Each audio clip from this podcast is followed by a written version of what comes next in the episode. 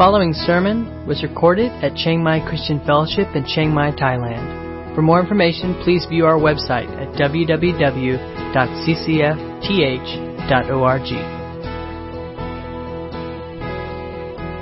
Powerful that happens when we join together at the same time, even though we're in different places. And certainly God hears us together, and I just think it's uh, it's important that we do this live. But it's not perfect, and so we thank you for your patience as we work out sound issues and video issues.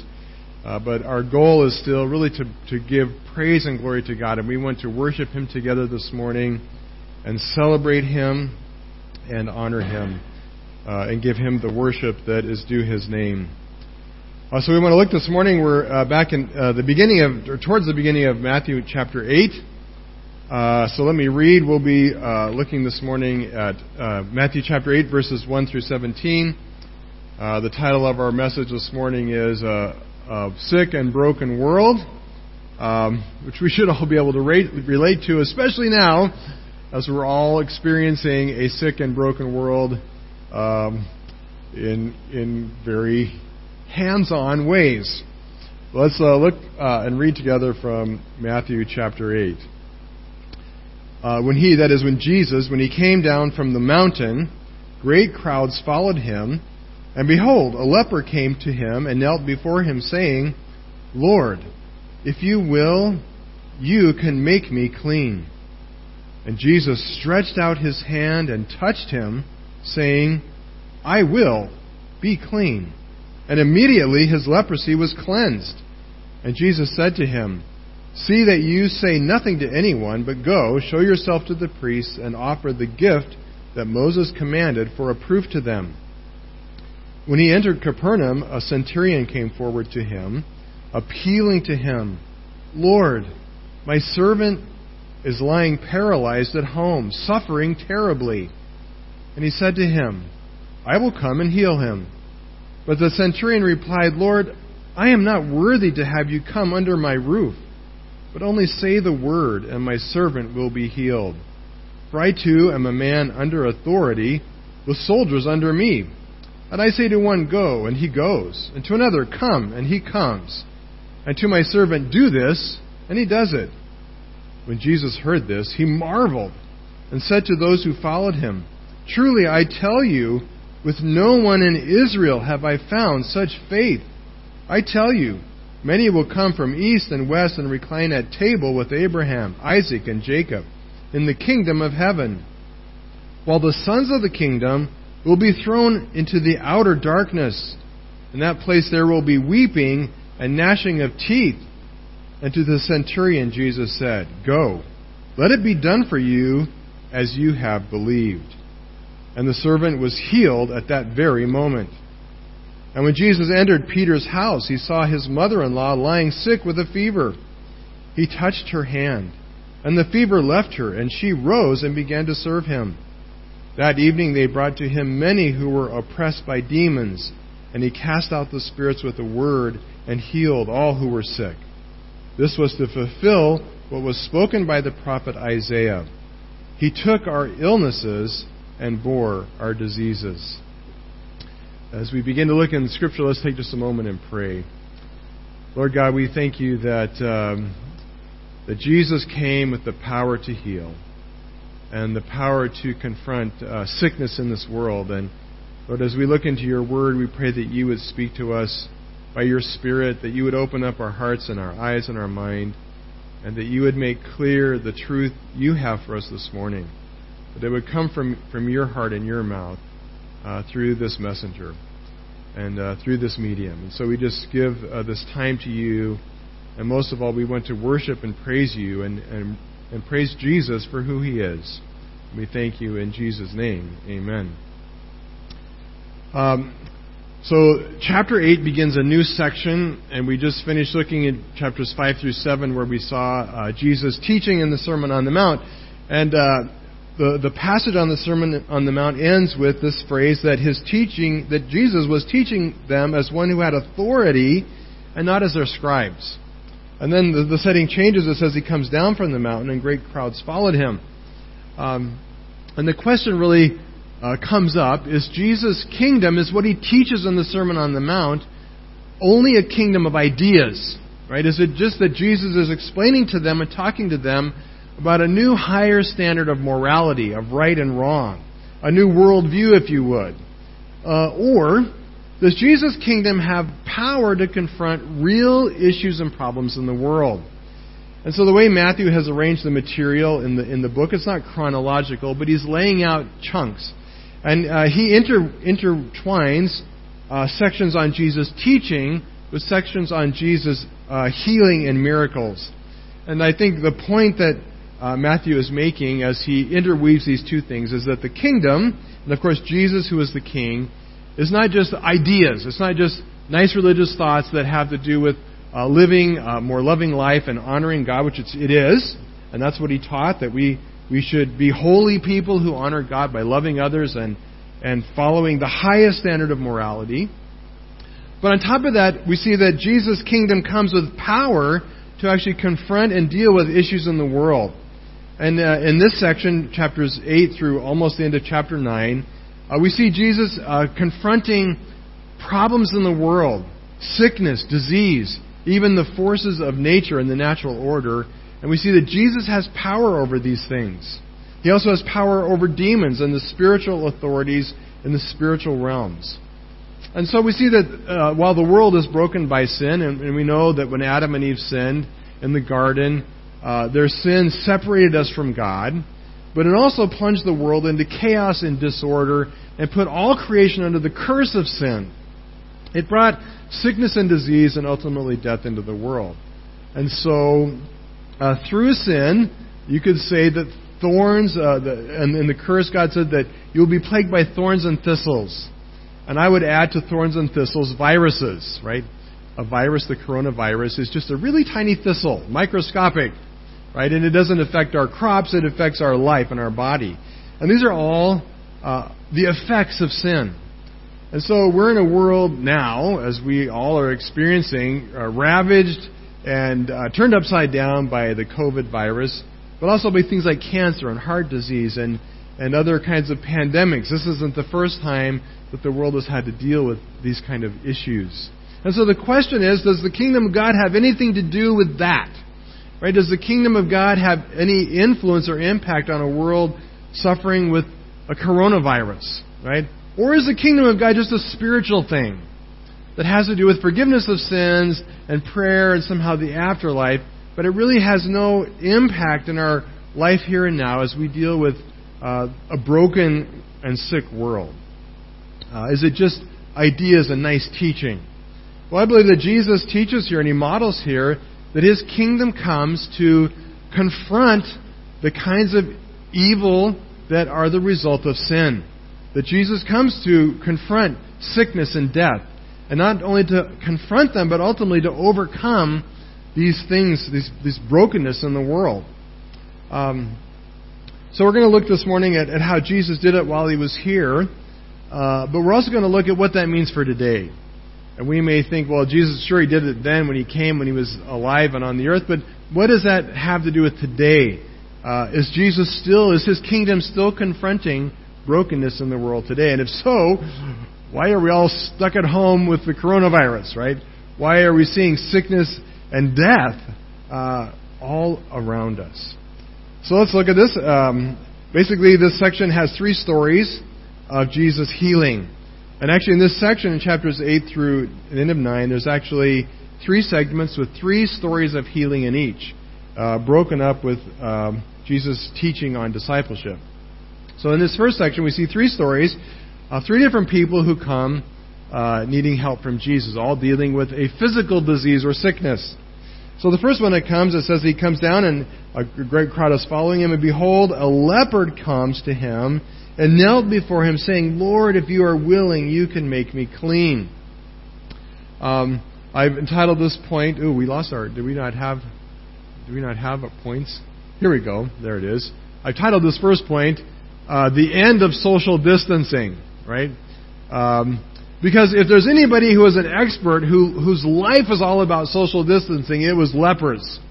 Right? Leprosy was a disease that forced people into uh, total social distancing. Like, so this is not a new invention. This is not something that we came up with in our era. This is something that actually goes way back into the Old Testament. Uh, and it's also important to understand that leprosy is not, uh, by the Jews, was not really seen so much as a sickness as it was an uncleanness. And leprosy uh, described many different kinds of skin disorders. Most of them were not really life threatening. In fact, the ones that were most likely uh, prevalent in the Old Testament and in Jesus' time were more of an inconvenience. They were not life threatening, but they made you ceremonially unclean or impure. And as a result, you became off, limits to everybody because anybody who touched you or came close to you was also made unclean by exposure to you. Um, uh, uh, so, so the, the effect of leprosy was not only the, the skin problem, but it left you in a state of long term social distancing. And I think uh, if, if, if the coronavirus has done anything, if all this craziness has done anything for us, it's made us a lot more sympathetic to people with leprosy. Because, in a sense, we're all now experiencing something of the life of a leper. We are all social distancing. We're all to cut ourselves off from interaction with other people. And so that's why I'm preaching to an empty room this morning, uh, but I'm connecting with you through uh, Facebook because we're not allowed to be together. Well, that was the life of the leper. Um, they were um, to exclude themselves from all contact with other human beings, even their family. They were an outcast from society. Uh, and for them, this social distancing was, was long term. It wasn't just for a few weeks or a few months. It was until the disease was cured. And most of these skin diseases were incurable. So it was social distancing for a lifetime. It could go on for years or for your whole life. And it highlights that the, the devastating effects of sin and its consequences are not just that it brings sickness or disease, but these uh, sickness and diseases and viruses ultimately cut you off from people. Right? And we know that, even whether it's the coronavirus or other things that make us uh, uh, contagious, um, sin and sickness and disease isolates us from community. It does not bring people together. Right? That's an important thing to understand. Sin does not bring us together. Sin ultimately isolates us and drives us away from human relationships. That's the impact and effect of sin. Um, so this leper comes and he's dealing with this social distancing and with this skin disease, and he's an outcast from society. But he uh, is very bold to come and approach Jesus and to bow before him. Now, this was a very risky thing for him. Uh, lepers were to keep their distance, and to come even near to Jesus meant probably that he disbanded the crowd, right? Kind of like somebody going into 7 Eleven without a mask. Everybody hits the floor, right? Well, that's kind of what happened. This leper comes and he goes, I'm a leper, a leper, a leper. And everybody, the crowd that was with Jesus, probably all fled, ran, because they don't want to be contaminated. They don't want to be made unclean. But Jesus does not run. Uh, and Jesus receives him. And it says he comes and he bows, he kneels before Jesus, and he says, Lord, if you are willing, you can make me clean. And in his statement there, uh, the leper describes two things that are important about all healing. All healing comes down to two important things. One uh, is did Jesus have the power and ability to solve the problem? Can Jesus actually heal? But the second part of it is is he willing? uh, this leper was confident in Jesus' ability. He doesn't, in fact, that's why he comes to Jesus. He comes confident knowing that Jesus has power to heal and to solve his problem. But he's not so sure that Jesus is willing. Uh, and there could be a lot of reasons for this. Maybe he just doesn't want to assume, uh, presume on Jesus' power. He understands that Jesus is a free agent, that he could choose to do whatever he wants. Um, but maybe more than that, it's partly because he is a leper and he knows that he is a social outcast, that he is not really welcomed by society. So why would he be welcomed by Jesus?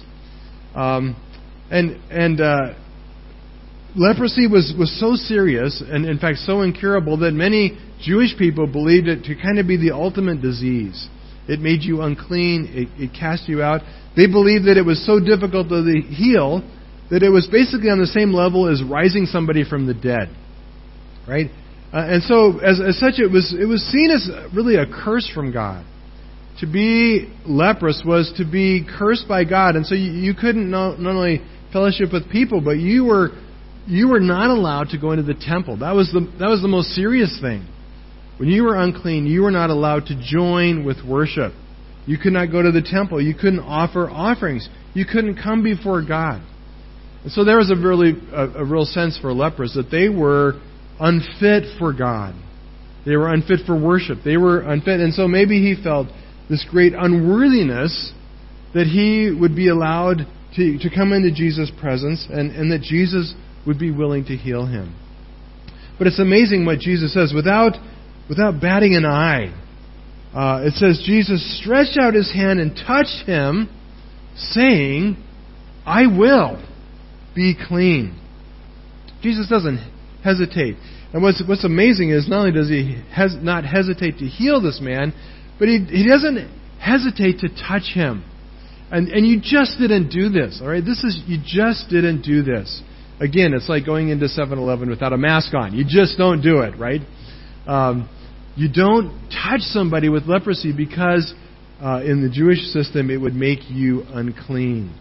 But Jesus stretches out his hand and he does something that this man has not experienced perhaps in a very long time. He feels the touch of another human being. Right? And as we'll see in a minute, this isn't required. Jesus doesn't have to do this to heal. But it's part of what restoring does, right? It's not just about the sickness, but it's about restoring this guy to relationship and uh, to break down uh, his social distancing. And so Jesus overcomes that and he touches him. Um, the questions arise, and a lot of theologians debate this. Maybe you don't care so much, but somebody cares. Did this make Jesus himself unclean? Like by doing this, was Jesus uh, essentially breaking the law, or if not breaking the law, at least bringing uh, this man's uncleanness onto himself? Well, there's two ways to answer that, of course yes or no. Either he did or he didn't. Uh, we don't actually know. But two principles could be at play here. One, uh, in the temple, the most holy things could not be made unholy. And in fact, uh, the most holy things had the, the powerful effect of making everything that it touched holy. So that was the altar. The altar in the, in the t- tabernacle, or in the temple, was holy. And, and Old Testament tells us that when the offering, the meat of the animal was laid on the altar, there was nothing holy necessarily about a ram or a bull or a goat. But when that offering was laid on the temple, it became holy by contact with the altar. So there's this principle that the things that are most holy uh, communicate or transfer that holiness to everything that touches them. So maybe it's true that that's what happened with Jesus, that, uh, that, that he transferred his holiness and his cleanness to this man, and certainly this man was made clean by Jesus' touch. He was healed and restored and whole. So there's a sense in which um, by touching him, he was no longer unclean. But it's also true, as we'll see at the end of this passage, that uh, Jesus was willing to take on himself our impurity and our uncleanness and our filth and our sin. Uh, he did contaminate himself. Uh, and that was the power of the cross. And we'll see that at the end of this passage. Um, and, and, I really believe that in this in this passage, the, the emphasis here more than more than just the the healing was the, the power of this touch. That for Jesus, um, touching this man was more important than the custom or tradition or the risk or danger of becoming unclean. Uh, Jesus deals with all the consequences of sin, not just his unhealthiness or his sickness, but also his isolation and his being cut off. And what we see is that Jesus ultimately restores this man to community and to relationship. The passage ends with Jesus saying to him, don't, don't say anything to anyone, but go, show yourself to the priests, and offer the gift that Moses commanded for a proof or a witness to them. Um, we don't we don't really know why Jesus said don't tell anybody. Um, there's lots of theories on this, and we don't have time this morning to go into it. Uh, part of the part of it was practical. The more people knew about Jesus and his healing, the more complicated it was for him to do ministry. Uh, as it is, Jesus is soon to be crushed by crowds and people bringing their sick and their uh, their afflicted. Uh, so so Jesus Jesus doesn't want that to get out of hand, so he's careful about it being spread abroad. But also we see that Jesus is not interested in glory for himself. Right? He's not about, make sure you go tell everybody what I did, right? Jesus is humble, and he cares about people, not about his own reputation. Um, but he does want to, him to, this guy to tell somebody. He's to go to the priest, is to make the offering as a witness. And it's a witness to Jesus of his healing power. Uh, but it is also the act or the offering that was required to restore this guy to community. Right? That's what that's the way the process worked. It, it puts an end by going to the priest, by presenting himself, by the priest declaring him now healed and cured from the leprosy. He is then restored to community. And it means an end for this guy, an end to social distancing. Right? What we all hope for. The end of social distancing.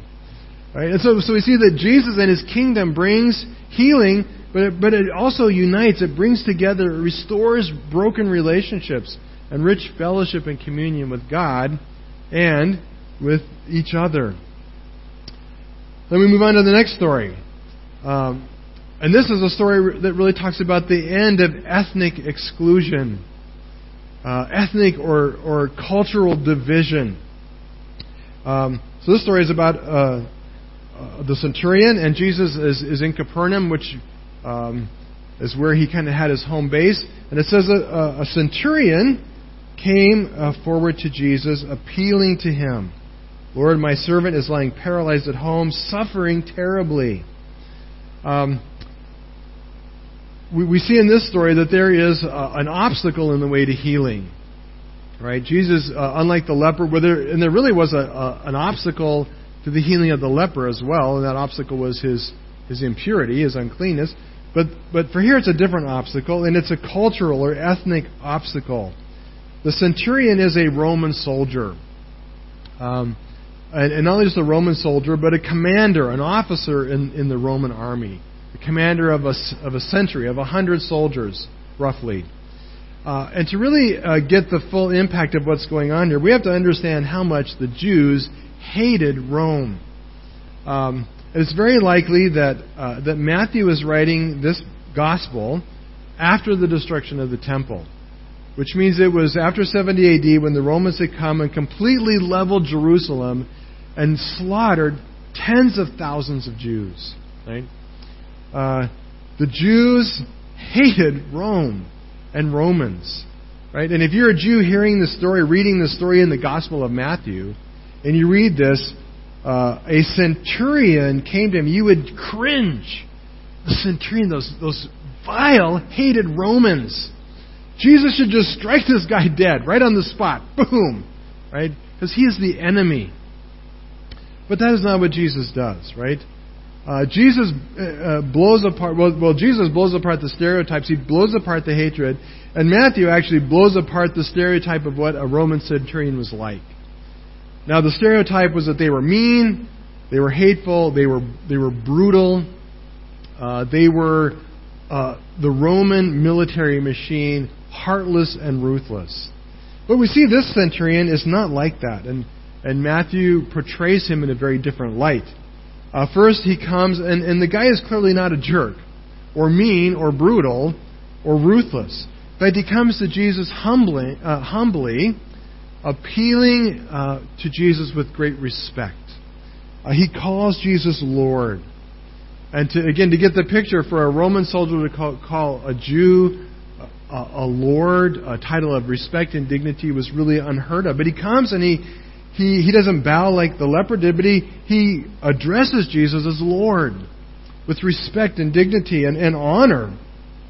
And, and we see that this man is, is genuinely concerned about one of his servants uh, lying at home paralyzed and suffering.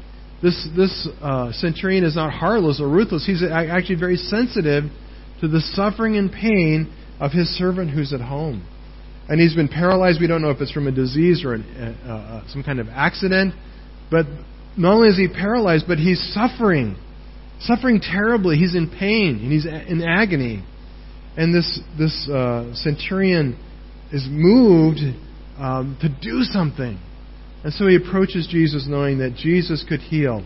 What's also interesting is that he doesn't actually make a, a, demand. He doesn't say to Jesus, My servant's sick. You need to do something about this. I'm, I'm ordering you to heal my servant.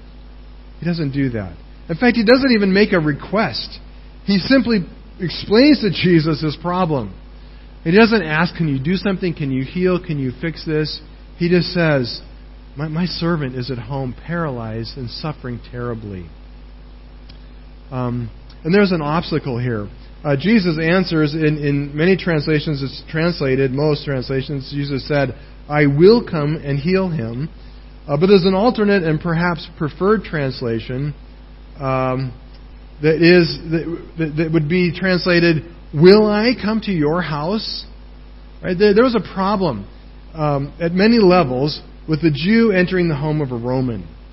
And it wasn't that Jesus hated him or that Jesus uh, didn't want to help, but uh, it was it was basically against the law for a Jew to enter the house of a Roman. Again, it was a problem of uncleanness. Uh, but beyond that, Jesus focuses most of his ministry on, on Jews, and he's very clear that his mission uh, while he's on earth was focused on bringing the good news in the kingdom to Jewish people. And so, for the most part, we don't see Jesus interacting uh, with Gentiles. In fact, only two occurrences in the Gospel of Matthew does Jesus interact with, with Gentiles. This is one of them. And, and so there's, there's some uncertainty here. And I, I think that Jesus is uh, saying this to open the door to see how this guy will respond. Because certainly this Roman soldier understands the disdain that Jews have for, for interacting with Gentiles. So either way, uh, the centurion's aware of the problem, right? He's aware of the obstacle, and either way, whether Jesus uh, uh, agrees to go or, or asks a question, uh, the centurion is clearly not comfortable with Jesus coming to his house. He says, Lord, I am, I am not worthy to have you come under my roof, but only say the word, and my servant will be healed. For I too am a man under authority, with soldiers under me. And I say to one, Go, and he goes, and to another, Come, and he comes, and to uh, my servant, Do this, and he does it.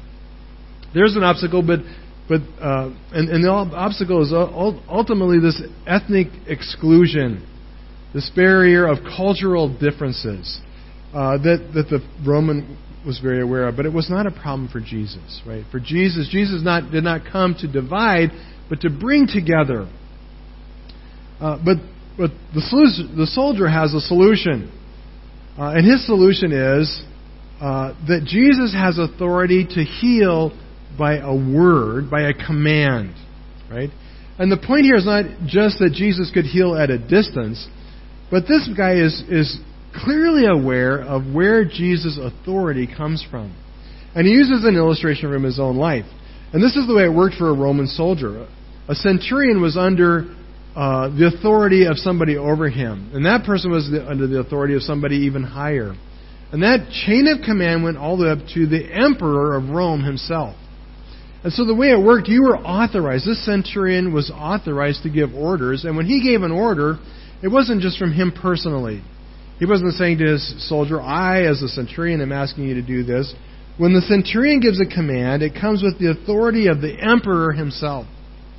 Right? And to defy an order of a centurion was to defy a command of the emperor, right? The ruler of Rome.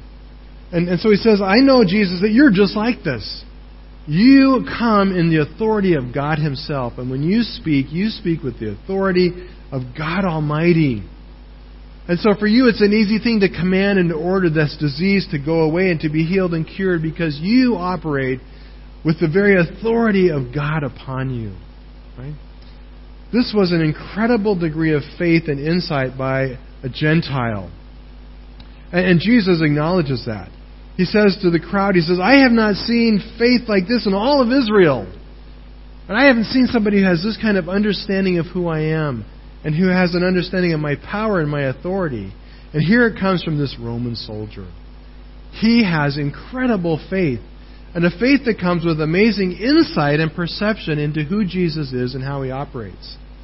Uh, throughout the Gospels, we see often the Jewish leaders coming to Jesus and saying, by what authority do you do these things? Right? They did not believe that Jesus came from God. They could not accept that Jesus operated with the authority of God the Father. But here's this Gentile who sees it clearly and understands that Jesus could not do the things he was doing if he wasn't operating under the full authority of God. And so Jesus commends his faith. But he goes beyond that. He says, I tell you, I haven't, I haven't seen anybody in all Israel with this kind of faith. But more than that, I tell you, many will come from east and west and recline at table with Abraham, Isaac, and Jacob in the kingdom of heaven. Right? Come from east and west. Uh, let me get my directions right. East was Rome. No, that would be west. West was Rome. East was uh, uh, where the wise men came from. It was where the Magi came from. And, and Jesus is picturing that already in his life they have come from the east and west, and it's just a sign of what is going to happen when Gentiles come from the four corners of the globe into the kingdom to the banquet feast of, of the Lamb uh, where Abraham and Isaac and Jacob will be seated, and they will be in heaven, enjoying the benefits and celebration and wonder of eternal life with God. But that's not the end of it. He says more. He says, They will recline with Abraham, Jacob, in the, in the kingdom of heaven, while the sons of the kingdom will be thrown into outer darkness. In that place there will be weeping and gnashing of teeth. Right? And who are the sons of the kingdom? Well, those were the Jewish people.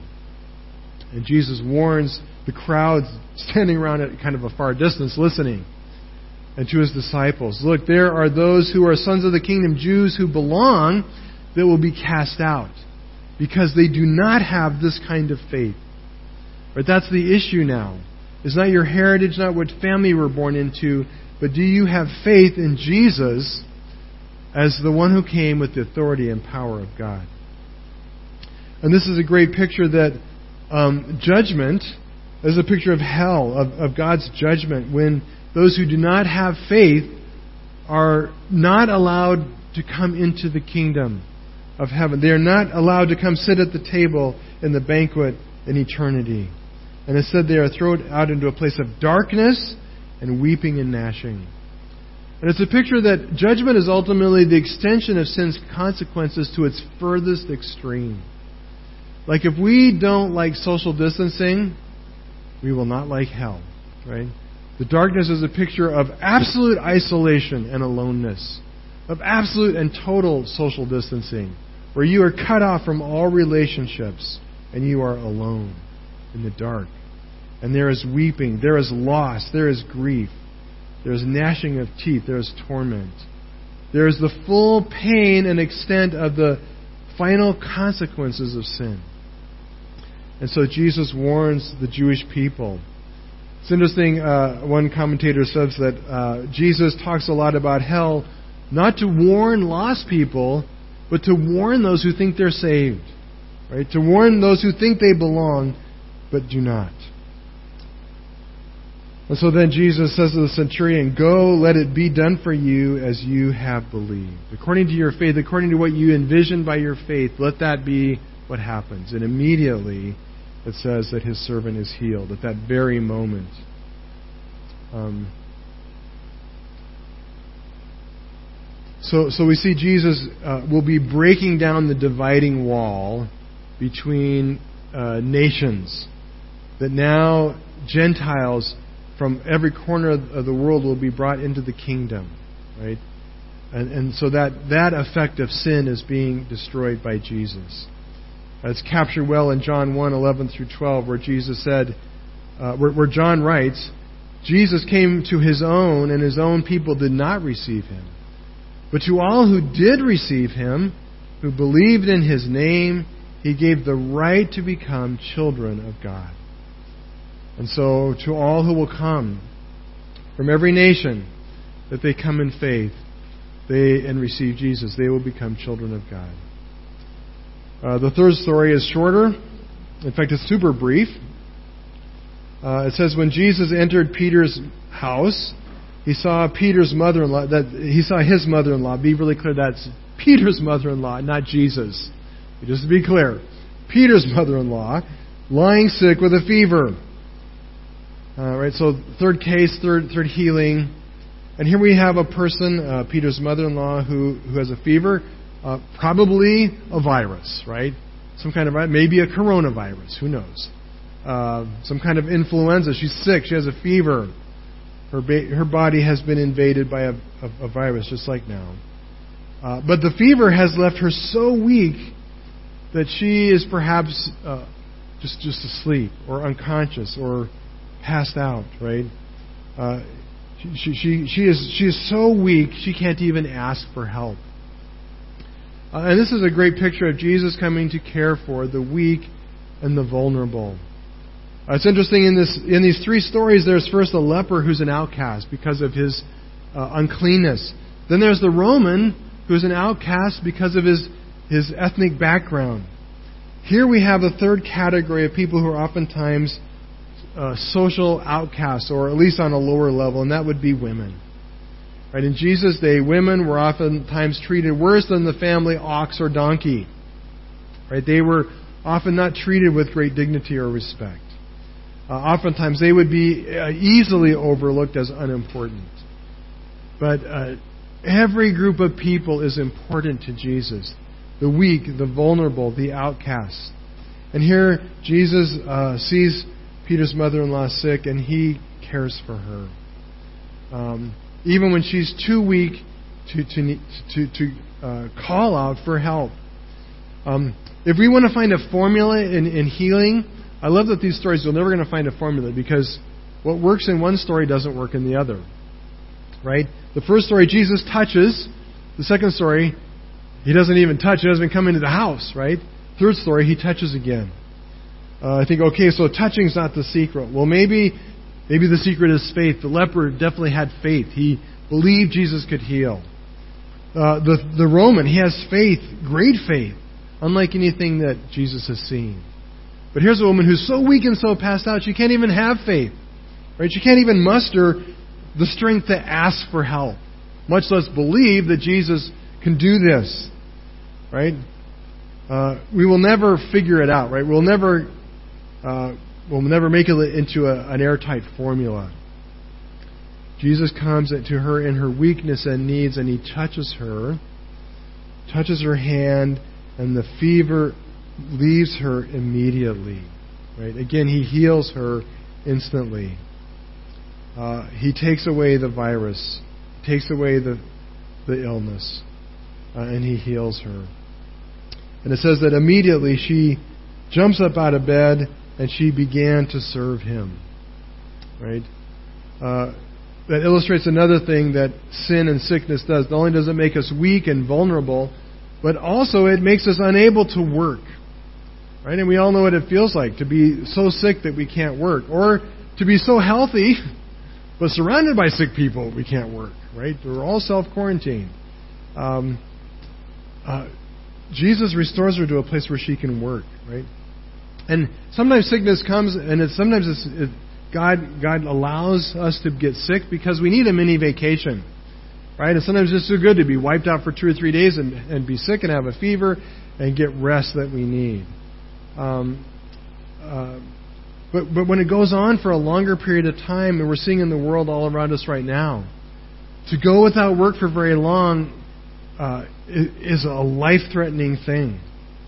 And not only that, but it, it, it, it takes away our purpose, our God intended purpose in life. Right? We were created by God to work and to serve, to have meaningful activity. And whether that means a job where we get paid or it just means serving, God intended us to serve and to give and to help others. And we see that sickness takes us out, right? It makes us where we can't work, we can't serve. And we are all aware of this right now. As the whole world's ground to a halt and people cannot work, they cannot serve, they can't do the things that keep them meaningfully engaged in purposeful activity. Uh, but Jesus heals. Not only does he take away the sickness, but he restores her so that she can serve. He renews us so that we're able to continue with the purpose for our life. And then this passage ends this way. It says that um, that evening they brought many to him who were oppressed by demons, and he cast out the spirits with a word, and he healed all who were sick. This was to fulfill what was spoken by the prophet Isaiah. He took our illnesses and bore our sickness. Um, And, and maybe the whole point of the story comes down to this last sentence. Right? From Isaiah 53, which talks about Jesus suffering, the suffering servant, and it describes at great length how Jesus uh, took on himself our sin and our sickness. Let me just read Isaiah 53, verses 3 through 5. He was despised and rejected by men, a man of sorrows, or that could be translated pain. Uh, a man of pain and acquainted with grief. Grief could be translated as sickness. Right? And as one for whom men hide their faces, he was despised, and we esteemed him not. Surely he has borne our sickness, our grief, our sickness, and carried our pain. Yet we esteemed him stricken, smitten by God, and afflicted. He was pierced for our transgressions, he was crushed for our iniquities. Upon him was the chastisement that brought us peace, and with his wounds we are healed. It's amazing that in this passage it puts together sin and sickness, right? The cause of disease and the disease itself. And both the cure for both of those things are ultimately in Jesus and his cross. Right? The ultimate cure for sickness is not a vaccine, it's not better medicine, it's not a pill. The ultimate cure that will finally take away all sickness and disease is the cross. Right? Because the problem of sickness is sin. Sin is the, is the curse, and res- sickness is the curse of our sin. The only way to deal with sickness is to take away the cause, which is sin. And Jesus did that by taking on himself our sickness and our infirmity and carrying it to the cross where he died for us. Let me just close by um, talking about what this has to do with us today. And here's the problem we all know and we believe that Jesus did these miracles and that it attested, it was a witness to, to his deity. That we know he was the Messiah. We know he came from God because he did all these miracles. He healed every sickness. It says that every, every case that was brought to them, he healed. In other words, there was no sickness, no disease, no paralysis, no blindness, no defect. Nothing was brought to Jesus that Jesus said, "Oh wow, I can't, I can't solve this." Right? He took care of every problem. Whether it was demons, whether it was spiritual oppression, whether it was emotional, uh, whether it was physical, he confronted everything and he overcame. And we know that, right? Um, and we know that when Jesus returns with his kingdom, he is going to make a new heaven and a new earth. He is going to restore all things new. And in, in Revelation, it says there will be no more sickness, no more death, no more tears. There will be no more social distancing. Right? Heaven's going to be a place where we're going to be able to hang out all we want and party and, and have fellowship and celebrate Jesus. And, and there will be no isolation or quarantines. But what happens in between Jesus' first coming and his second? Right? For us living here and now, what can we expect Jesus' kingdom to confront the evil and sickness in this world? Are we back to the time where it's just a spiritual thing? Or does Jesus have the power to heal and deal with coronaviruses and COVIDs right here and now? Well, it's a complicated question, and I'm not going to be able to answer all of it. But let me just, from this passage, highlight a couple things. Uh, I do believe that his kingdom still has power. And it has power to confront real problems in the world here and now. Uh, but, but there are some conditions. And, and the truth is that just as Jesus' kingdom power and the power of the cross deals with sin in our life, it doesn't eradicate all sin in our life, right? We all know that we all still deal with sin. Uh, it's, it's forgiven. And it's, it's, in the future, we know that it will, it will be gone completely. We all know that in the present, we still wrestle with sin. So the cross, even though it's the ultimate solution for sin, uh, hasn't completed its work, its saving work, yet. Same thing is true for sickness. Um, it does have power over sickness and, and, and, and all the curses of the world, the isolation and separation. But it's not a complete cure until Jesus comes back. So when we get sick, or when we deal with coronaviruses, or when we deal with a world that's under uh, this mess, what, what is Christians? What do we? What is our response? What do we do when we come down with a cancer or a disease? or a problem? Well, I think, I think we do this. First of all, I think we should always see that the problem is ultimately spiritual and that we should be praying when we are sick. Right? One of our mistakes is that we assume the, the cure for sickness is medicine, the cure for sin is Jesus. And we don't realize that Jesus is the cure ultimately for both. And so, when there's sickness, when, when, when somebody's afflicted, we should be praying for them. Right? We should be praying. Well, how do we pray? Well, here's some principles. First, we see from the, the, the story of the leper. The leper came and he said, If you are willing, you can make me clean. Uh, praying for miracles is not some kind of magic formula where we compel God to do whatever we want. Right? Praying for healing should always be prayed this way. Lord Jesus, if you are willing, we know you are able to heal every sickness and every disease. But Jesus, it's up to you, right? We trust His will that He will always do what's best and right. And I don't know why He doesn't heal some diseases, uh, but He doesn't. But we should give Him the opportunity by praying and asking, and by giving Him the opportunity to do what He might be willing to do. Uh, secondly, we see in two of the cases, healing came through a touch. There's something very healing about human touch. Jesus is not here, so Jesus himself cannot personally touch us. But we, as the body of Christ, are now his hands. And we know that when we pray, we are called to touch people. It says, Come and lay your hands on the sick and pray for them. And I think there's something very powerful about bringing sick people before the body of Christ, before the pastors and elders, and having them lay their hands and pray and trust God to heal.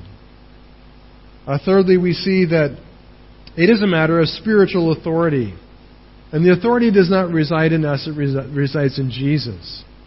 Right? When we pray for healing, we are appealing to the authority in Jesus over sin and sickness and death. We appeal to His authority, not ours. But we do it in faith. Right? Jesus commended the faith of the centurion. We need to, we need to have faith that God has uh, the heart and the power to heal. Uh, faith is a factor. But we also see that faith is not, uh, that Jesus can heal without faith, right? Um, now, prayer in itself is an act of faith, asking in itself is an act of faith. But we may be praying for somebody who has no faith or doesn't have enough faith. And God's not limited to healing by the faith of the, of the person being healed, right? We can pray for the lost, that God would heal them. And sometimes He does, as a witness to who He, who he is. Um, it's also important that we come with faith, but we also come in a spirit of weakness and need. Right? The leper came uh, in weakness, in desperate need. The centurion came with desperate need. Right? Um, we come in a spirit of weakness and need, recognizing we don't deserve this. But we need Jesus' help, right? We, we need His power to overcome our weakness. And lastly, and most importantly, we come expecting healing through the power of the cross. Right? That Jesus took on the cross and on himself sin, but he also took on himself our sickness. And it is through his wounds, with his wounds, we are healed. And then we leave it in God's hands. Uh, he may heal us here and now, and oftentimes He does. It may not be instant, uh, but He may heal. Uh, he, he may, we pray, uh, heal the coronavirus. Right? For whatever means, however He does that, we pray that God will, will remove this so we can go back to our life and, and, and our ministries and our missions. Right? We, we can pray for that. But the, the, the, and, and what God may use medicine, He may use vaccines, He may use other things. We know that the ultimate overcoming is the power of the cross. So we trust Jesus to do this work by what He accomplished on the cross. By dying for us, He forgives our sin and He heals our sickness. And if He doesn't do it here and now, we have confidence and hope that He will do it in eternity. If you get uh, the coronavirus and it kills you, It's actually not bad news for you if you know Jesus, because there will be an ultimate healing when we are resurrected and we join him and Abraham and Isaac and Jacob at that banquet table. Right? And our sickness will be gone forever. Let's pray. Lord God, we thank you that you uh, created this world uh, in a way that's good and perfect and right. And we recognize that it's our own sin and our own rebellion against you that has brought all the trouble that is in the world. And it is the curse which is a result of sin that, that has brought about sickness and viruses and, and all that has come about because of it. The isolation and the quarantine and the, and, and the inability to work and to see the world grind to a halt. We know it's all the result of sin. And we praise you, Lord Jesus, that the answer is not in better government. It's not in um, it's not in medicine. It's not in some pill that's going to take it all away. The real answer is in Jesus, who's already paid for the full consequences of sin when he died on the cross. When he took upon himself our sickness and our illness, and he overcame it through his own blood, through his own wounds on the cross. So, Lord, help us know how to deal with the sickness that's all around us. Um, as you, uh, uh, as children of the kingdom, but that we would pray for healing, that we would trust and believe you for healing, and that we will believe uh, and trust in whatever you do that it's your good and perfect will, and that you will um, you will heal us either in this life or, or when you return. And Lord, we trust you and we give you praise and we celebrate your power over sin and death and the grave. We thank you in Jesus' name. Amen. You've been listening to a sermon recorded at Chiang Mai Christian Fellowship in Chiang Mai, Thailand. For more information, please view our website at www.ccfth.org.